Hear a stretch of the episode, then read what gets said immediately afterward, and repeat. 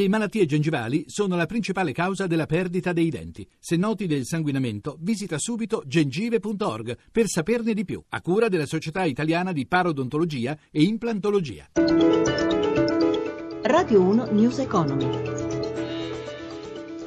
Le 17.32, buon pomeriggio, ben trovati da Luigi Massi, borse europee in territorio positivo, sui mercati torniamo come sempre tra poco per la chiusura in diretta di Piazza Affari, intanto parliamo di industria della difesa, il governo indiano ha deciso di annullare le gare vinte da Leonardo, ex Finmeccanica, per le forniture alle sue forze armate, tra cui un contratto da 300 milioni di dollari per la fornitura di siluri ai sottomarini di Nuova Delhi. Ora si preannuncia l'inserimento del gruppo italiano nella blacklist del governo indiano. Quanto pesa in tutto questo la vicenda Marò e cosa comporta questa decisione? L'economista Leonardo Becchetti al microfono di Paola Bonanni. La conseguenza temporale è un po' sospetta, eh, il fatto però ci indica una cosa importante, che la sostenibilità, la responsabilità sociale delle aziende, c'è cioè una questione di corruzione dietro, è fondamentale oggi, una, una risorsa strategica importantissima per la competizione internazionale e purtroppo questo fattore così importante viene usato alcune volte per guerre commerciali o per motivi appunto strategici tra paesi, pensiamo anche alla storia della Volkswagen negli Stati Uniti.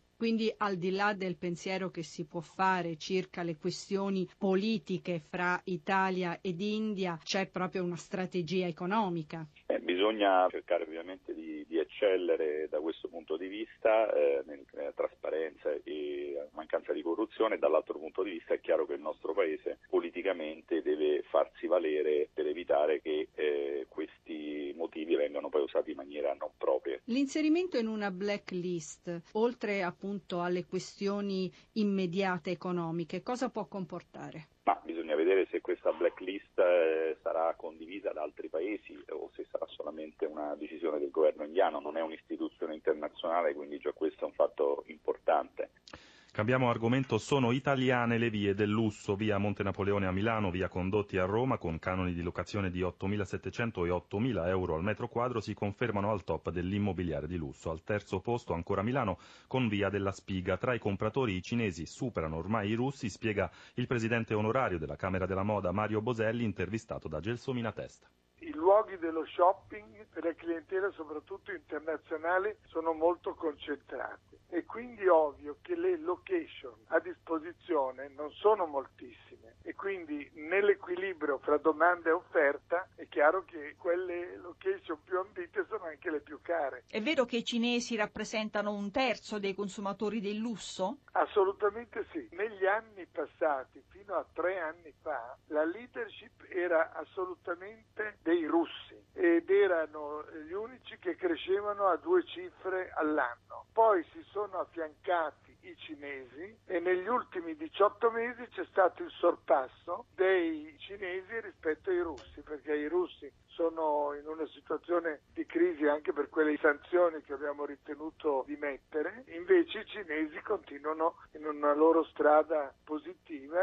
dove il Made in Italy è altamente ambito. La differenza di prezzi fra i prezzi di vendita in Italia e i prezzi di vendita in Cina, vedi anche a causa di dogane, ma proprio anche di politiche di prezzi diversi, sono tali da incentivare gli acquisti qui da addirittura persone che vengono a comprare anche per amici o ne fanno motivo di business.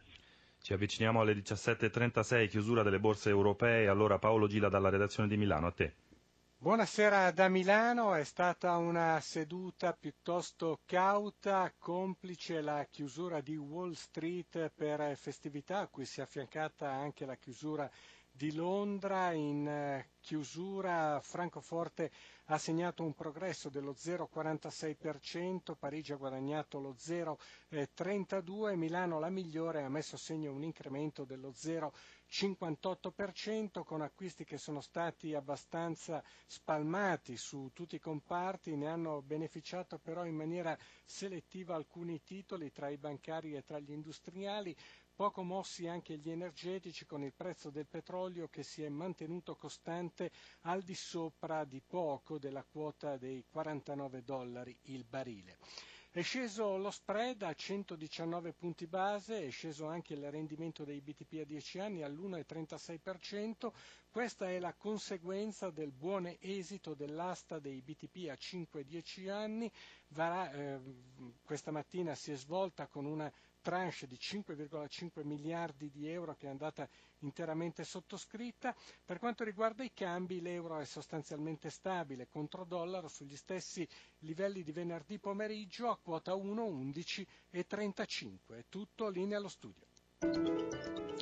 News Economy a cura di Roberto Pippan torna domani alle 11.32 in regia Stefano Catini da Luigi Massi. Buon proseguimento d'ascolto su RAI Radio 1.